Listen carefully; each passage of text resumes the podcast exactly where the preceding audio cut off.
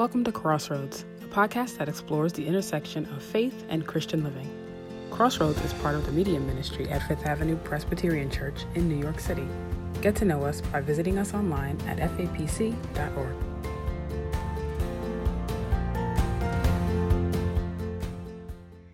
Hi, I'm Jamie Staley, Director of Christian Education at Fifth Avenue Presbyterian Church. Welcome back to our Crossroads podcast. We've been on a bit of a break, uh, but I'm excited to be spending the next three months talking about our relationship with God's creation. Uh, this is in coordination with our sermon series that our clergy will be giving uh, this fall. So if you haven't had a chance, uh, I hope that you will take some time to also listen to the sermon series, um, either in person, via live stream, or on our podcast. Today, I'm excited to be joined by Derek Weston. Derek is a freelancer working at the intersection of food and faith, a regular columnist on Presbyterians Today, the host of the Food and Faith podcast, and the producer of the documentary series called Wilderness Like Eden, uh, which we'll be talking a little bit about uh, here today. I am really excited um, to be talking to Derek today about food justice uh, as well as gardening, because I know that he enjoys a bit of that. Um, so, thank you so much for joining me today, Derek. Yeah, happy to be here. I brought uh, several of our youth down to Baltimore, which is where you live, actually, um, this past summer, and we did some gardening with uh, a, a, couple different guard, guard community gardens, um, and it was really neat to see our youth uh, learning about that intersection of um, food and faith and kind of what that means uh, today. Can you, how did you get interested in this work of food justice and gardening? Yeah, so I have been gardening kind of off and on all of my life. Um, I, I, I have very vivid memories of my grandfather when I was very little. Um, paying me a quarter to go out and water his garden for him. Um, hmm. and that was kind of yeah. I was like that's that's a, like kind of kind of a weird core memory for me. Um, my, I, my children I, would demand more. well, in, inflation that yeah, was yeah. that was that was the eighties. Um, but uh, you know, just kind of always really loved that space and and was always into nature. Um, I you know I, I kind of was a container, like backyard container gardener in various places that I lived. Um, and then in 2015, kind of going through a rough period of my life, uh, moved to Baltimore and had this space where I could garden, had this space, backyard space. And it really was, um, it was really cathartic. It was really therapeutic like it really was healing for me to have my hands in the dirt and kind of like re like really be grounded like literally grounded. Um, and as i as i was gardening and just kind of like doing this thing that i kind of thought was for my own you know mental health and spiritual health um, once you start down the road of like really getting invested in gardening you start to really think I, i've found that for a lot of people you really start to think about food issues. You really start to think about where does food come from, all the work that come, goes into making food. I mean, when you when you pour your heart and soul into a tomato plant and realize that you only got two tomatoes that season, you start to think about, wait a minute, okay, how do we get all of the tomatoes that we have? Um, that must be a lot of work. Um, so you start to think about, you know, who's who's putting food on our plates. What's you know. Um, uh, where's it coming from? What's that doing to the land? Um, and then at the, around that time, I read a wonderful book called The Color of Food by a woman named Natasha Bowens, uh, which is just sort of a photo journal of various um, groups of people of color, uh, kind of reconnecting to the land and recognizing that there's all these kind of historical traumas that are connected to the land, whether you talk about um, indigenous genocide, whether you talk about enslavement of Africans or you talk about sort of the migrant workers in the Hispanic community, that there's been this these kind of traumas in communities of color that that are connected to the land. And I started just kind of connecting all these dots that all of these justice issues I really cared about had food components to them. and had you know um, these these really uh, deep connections to land. Um, and so that's really how that got started for me. And and then I had the great experience in I think it was 2017 of being a part of the Regenerate Fellowship at Wake Forest Divinity School. Just being around a bunch of other like-minded folks. Um, they do a they they did a week-long fellowship on food, faith, and ecology. I don't know what the state of that is now, but just spending a week with um, Fred Bahnson, who is the coordinator of that, and um, getting to hear a little from Heber Brown and Christopher Carter, who's become uh, a friend and been on my podcast.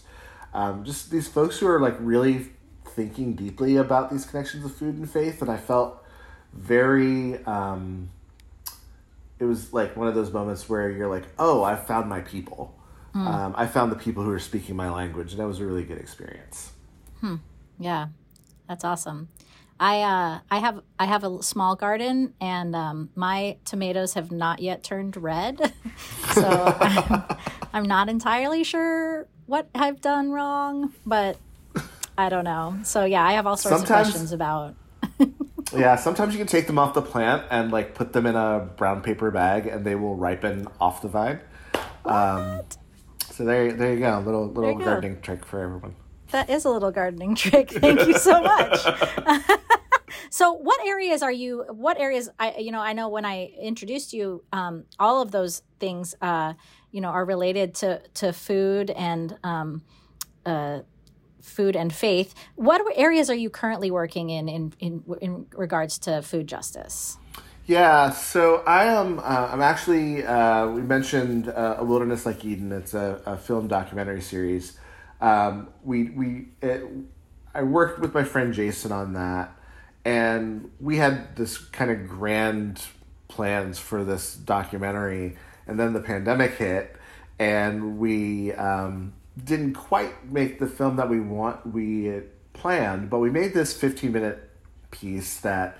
Uh, you can find on YouTube. Just uh, type in a wilderness like Eden. Um, about four different food based ministries and the ways that they kind of pivoted during during the pandemic. Um, from that, uh, one of the ministries that we highlighted was the Black Church Food Security Network, which is headquartered here in in the Baltimore area and led by um, Reverend Heber, Heber Brown III. Um, and he's just a dynamic man. Um, the Black Church Food Security Network um, is really doing the work of connecting um, people in black churches with black farmers, kind of in the in the rural southeast, and creating markets for those farmers and creating access to healthy vegetables and healthy produce for those churches. Um, and, and so much of my work, um, you know, I, I, in the last year or so, I've developed a course named after that book by Natasha Bowens called The Color of Food, that's about food and race. And really recognizing that there is sort of this racialized component to what's on our plate, whether that's because of heritage, whether that's because of geography, um, and recognizing that the, you can kind of trace, particularly with um, well, actually, with with a lot of uh, ethnic groups in this country, you can kind of trace a history of kind of what's going on in the country with what's happening with food, and recognizing that you know enslavement was a um, was an agricultural act that Africans were enslaved because of their um, agricultural acumen um, and that you know oftentimes we're sold the bill of goods that it was unskilled labor, but you don't bring unskilled labor to build your country. Um, people had you know just real deep genius around agriculture, and those were the folks who were enslaved, um, and other other crafts and skills. But um, I'm just kind of really diving into um, these these issues of of the racial justice that kind of connect with food justice because that's a that's a big issue. Um, you know, there's there's places that we have designated as food deserts around our country. Um, and there's a lot of folks in the black community that have stopped using the term food desert and start saying food apartheid, recognizing that it's a man, it's a human made system, um, that there's some intention behind it as to who has access to good food and who doesn't, and recognizing that because it's a human made system, there can be human uh, interventions and human uh, solutions to it. So that's that's that's some of the work that I'm doing now. Uh, that's some of the work that's um, been occupying a lot of my time recently. Yeah, I'm so glad you uh, answered. That was going to be my next question. Was about the difference between the terms um, uh, food apartheid and food desert, uh, yeah. because it seems like that has been making a, a, switch, and it sounds like it's an important change for us to keep in our minds. Um, yeah, and I, I, would just I would just add, you know, the idea of a food desert. Um, first off, deserts are naturally occurring, right? Right. And so the idea that there's a food desert, you know, kind of puts in our image that oh, that place has never had access to good food, and yeah. it's and that's that's that's that's naturally occurring that way. It's yeah. like no, no, no, that's that's it's by design. Um, the other piece that I think is important is that it's not that old a term and it was it was created by a research firm in 1996, um, and or, or maybe it's even maybe it's later, maybe it's 2006. It's but it's not that old a term. Yeah. Okay. Um, and and it, was it was created by a research firm, um, and who were doing research on on these neighborhoods. So it was an outsider term, and and so I think it's it's important that we listen to the language of people who are in these areas as opposed to the language that's being forced upon them um, because that's that's a part of um, you know even with good intentions that can be sort of the the continuation of of kind of colonialist mindsets. Yeah. So. Yeah. Hmm interesting.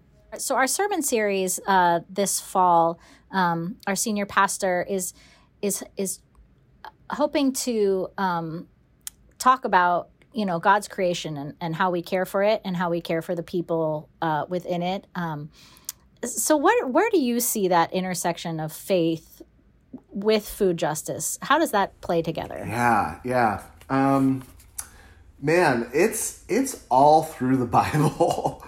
um, and, and I, I I had a conversation with someone uh, around this uh, last summer, and I, I caught myself saying something. Sometimes I catch myself saying things and I'm like, wow, look back later and go, wow, that was smart. Um, Good. But um, the thing I said was, I don't understand how the church got so obsessed with sex when the Bible is obsessed with food.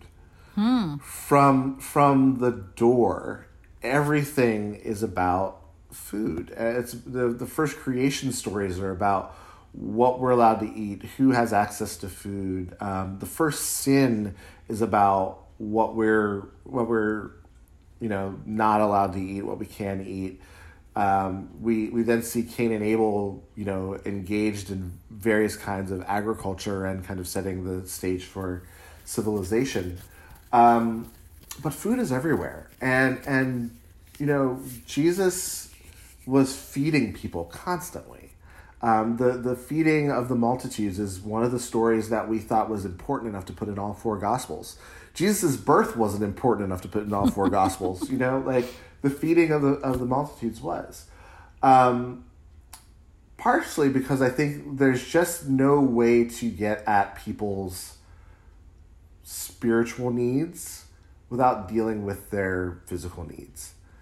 Um, and I think the early church understood that. And you see one of the early controversies in the church is sort of this disparity between um, people who have and people who don't have. And Paul calls them out on those who are feasting and getting drunk at the Lord's Supper when there are those who don't have any food at all.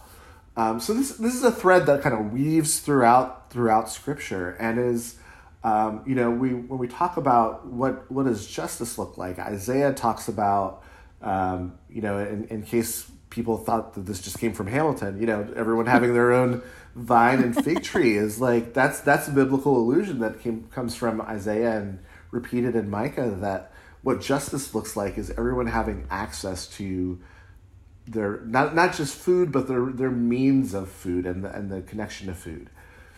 And I think what's what's really um, important here is that, like, for some people, the connection between food and nature is harder to see, and I think that's a big problem um, because we're so divorced from where our food comes from. You know, we think about food like we think about something that's prepackaged, that's frozen, that's freeze dried, and and we don't think about a field. We don't think about uh, a farmland. We don't think about cattle grazing. We don't think about fish swimming. Um, and eating is actually our most intimate connection to the created world. It's our most intimate connection to creation. Um, and, you know, so I, I think that when we start thinking about our role as as stewards of creation, um, which is the role that we're given, sort of the first job that we're given by God. Um, part of that has to be thinking about how we produce food, who has access to food, um, what we're doing to the land in the process of making food, um, what we're doing to each other in the process of making food. Um, you know, when we're when we're serving each other foods that are covered in pesticide, is that loving? Not not really. Um, we're serving each other foods that are loaded in sodium and fat. Like, is that loving? Probably not. Um, so you know, I, I think there's there's and then the, again like food is unifying, right? Like the idea that we we talk about that you know sort of our our eschatological vision of what the world will be is all of us gathered around a table, people coming from north, south, east, and west to gather around a table. Like that's that's unifying and it's equalizing because we all have to eat. And and this table that we imagine in our communion liturgies is this community is this table of equals. This table of of of humanity where we're all on the same page, we're all um, recognizing the image of God in each other's faces. So, um, I, you know, and I, I could go on and on and on about this, but um, I would I would commend everyone to the work of Ellen Davis. She wrote a wonderful book called Scripture, Culture, and Agriculture, okay. um, where she really dives deep into these connections between um, just really just kind of does the work of just um, picking out scriptures and really seeing how much food is just so central to celebrations and observances and rituals and things like that that are just um, shaping for the way that our life of faith can can be lived. Mm.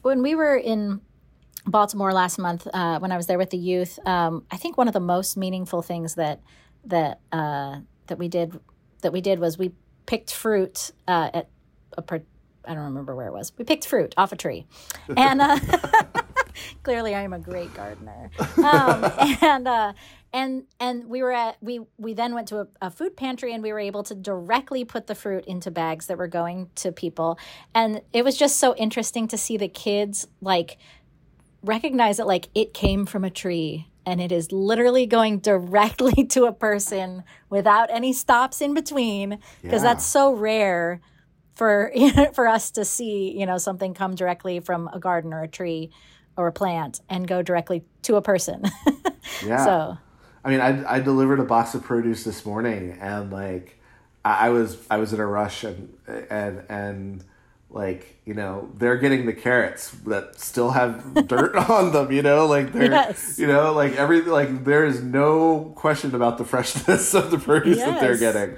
um and, and and i think you know again that that that forces you know kind of neurons to fire and make connections of like oh what am i eating that i can't trace to a farm mm what am I eating that I can't trace to like a pasture or a a, a, a tree or mm-hmm. or the water, you know, like and, and so you know I think it's great, you know, to have young people especially make those connections. I think that's super important um, because then they begin to ask big important questions. Yeah, yeah. The other speaking of carrots, they also at at um, one of the gardens picked carrots, and then the gardener had offered that they could eat them, and the kids were like, "Do we just eat them?" yes. It was, it was very baffling for them. so that was that was a fun experience. Um, I know you're in the process of writing a book. Yeah. Can you tell us a little bit about that? Yes, I can. Writing a book is not fun. Um, no. Uh, actually, actually, I'm having a blast. Um, oh, it's, just, it's just I alternate between having a blast and, and banging my head against the wall. um, so I am working with uh, Anna Woofenden, who uh, I I co-host the Food and Faith podcast with, on a book called The Just Kitchen invitations to sustainability, cooking, connection, and celebration. And what we're really looking at is the ways in which people bring the things that they care about deeply into what they cook. Um, whether that's um, how you source your food, whether that's cooking food from your heritage, cooking foods that have been passed down from generations, whether that's um, cooking for groups of people, um, cooking with groups of people, which um, not everyone likes to do. Some people are like, "This is my kitchen, get out, my space," um, and, and just really recognizing that, you know, kind of in in this day where cooking has been outsourced largely to large corporations to cook for us. Um, cooking kind of becomes an act of resistance and an act of celebration and an act of community and um, and an act of love you know? Like I, you know one of the things that i think uh, so a lot of a lot of what's coming out of this book are from interviews that we've done on the podcast. And and kind of a recurring theme is just the ways that people experience love either by cooking for someone or having been cooked hmm. uh, for uh, not being cooked themselves, but like having someone cook for them. You know, uh, yeah, that that got weird. Um, but but the but that that's that's a that's a real way that people experience love. And you know, um, my friend Hugh Hollowell uh, is one of the people that we quote in the book, and, and he's and he talks about the ways that like you know, growing up in Mississippi, that there were people who didn't know how to say "I love you" other than through the meals that they made, hmm. and like that's that's a profound statement.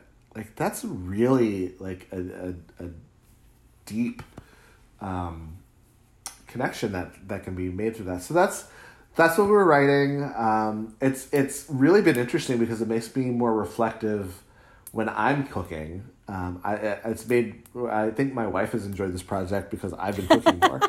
Um, All right. But but also just I've been way more reflective in my cooking of like what what am I what am I doing and like thinking about cooking for my children and cooking for my wife and cooking for myself and wanting things that are healthy and delicious and that bring us to a table and like how just so many of the things that I care about kind of coalesce in that kitchen. So that's what we're working on. Oh, that sounds really awesome. So you'll have to keep me posted on when that comes I, out. I, I on will. Facebook. I'm sure I'll see it on Facebook. I, I will. hopefully, hopefully uh, around next spring. Oh, sweet. Awesome. So I know folks, uh, you know, I feel like we we talk about things like food justice and we talk about you know these intersections and then people are like so what what do i do you know now that i know that this is a thing uh, what can i do do you have any yeah. ideas tips oh yeah um, i mean not to shamelessly self promote, but um, I, I've had so many great conversations on the Food and Faith podcast. Mm. Um, and there were, the, the show um, started two years before I started to host. Mm. So there were great conversations on it before I, I started on it. But there are so many people who have made these connections between food and faith, and just hearing their stories is really inspiring. Um, so I would I would commend that to people. Um, you know, I, you know, I am a, um, I'm a firm believer that there is no such thing as a green thumb. And I would encourage people to grow stuff. And like the the the miracle of seeing a tomato pop up on a vine, even if it hasn't changed color yet. Like the the miracle of seeing something go from a seedling to something that then becomes edible um, it's something that we shouldn't take for granted, and it's something that again that we are we have distanced ourselves so far from that I think even just that simple act of having a little container garden, of growing herbs in a windowsill, like I think even just those little acts can can be really grounding and really important. Um, learn about learn about the food geography in your community um, learn about um, where are the, the the places that have been designated food deserts and who lives there um, and and and maybe like in places like Baltimore like where you can where you can draw the lines from places that were redlined to and places that have you know these food desert designations and realize that those things were were deeply connected and deeply a part of each other. Um, so do do some of that work of of of who's um, of of kind of learning the food geography. Um, I would I would uh, I would encourage people to go to farmers markets and go to farms. Um,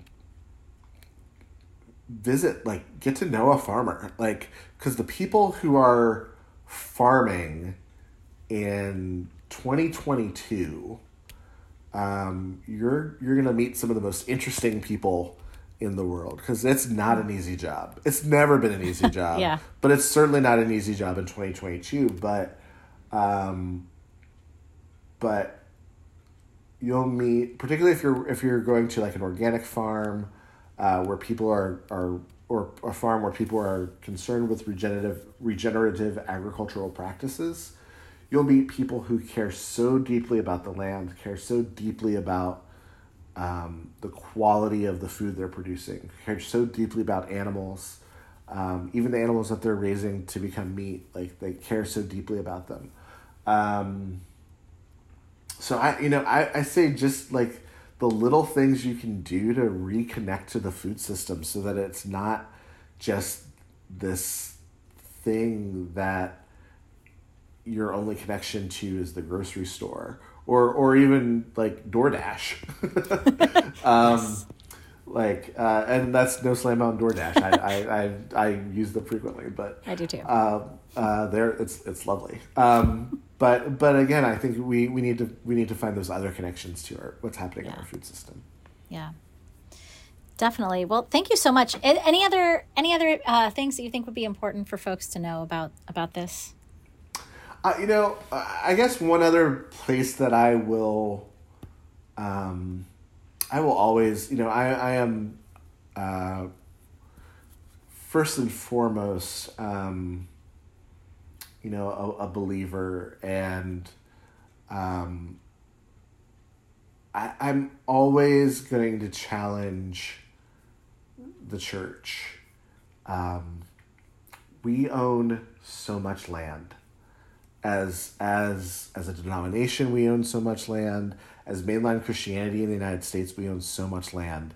And so much of that land we are are using as lawn. And i i think that lawn is terrible.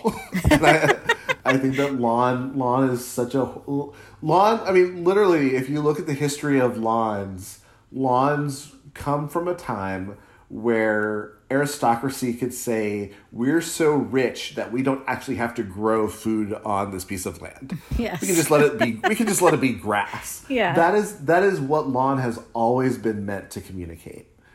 Um and so I'm just I always want to want to challenge the church to think about so many of us have lawns, so many of us have commercial kitchens so many of us have access to buildings and vans and things like that where we could be thinking more creatively about the food system in our areas.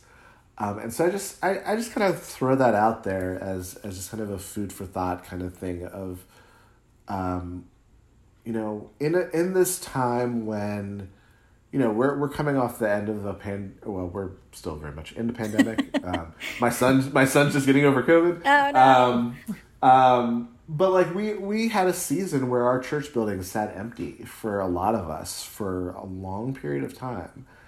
And which brought a lot of things into question i think for many of us. And and how we use our space how we how we um, are stewards of that space when land is at such a premium these days. Um, i think we should just we should be more strategic and thoughtful and faithful with how we use our land and the properties that we own. Hmm. Yeah, that, that, makes a lot of sense. Uh, you'll be happy to hear that Fifth Avenue Presbyterian Church does not have any lawn. I imagine it's... that you're probably in a space where you don't have a whole lot of, like, you know. There is, in fact, no lawn. but, you know.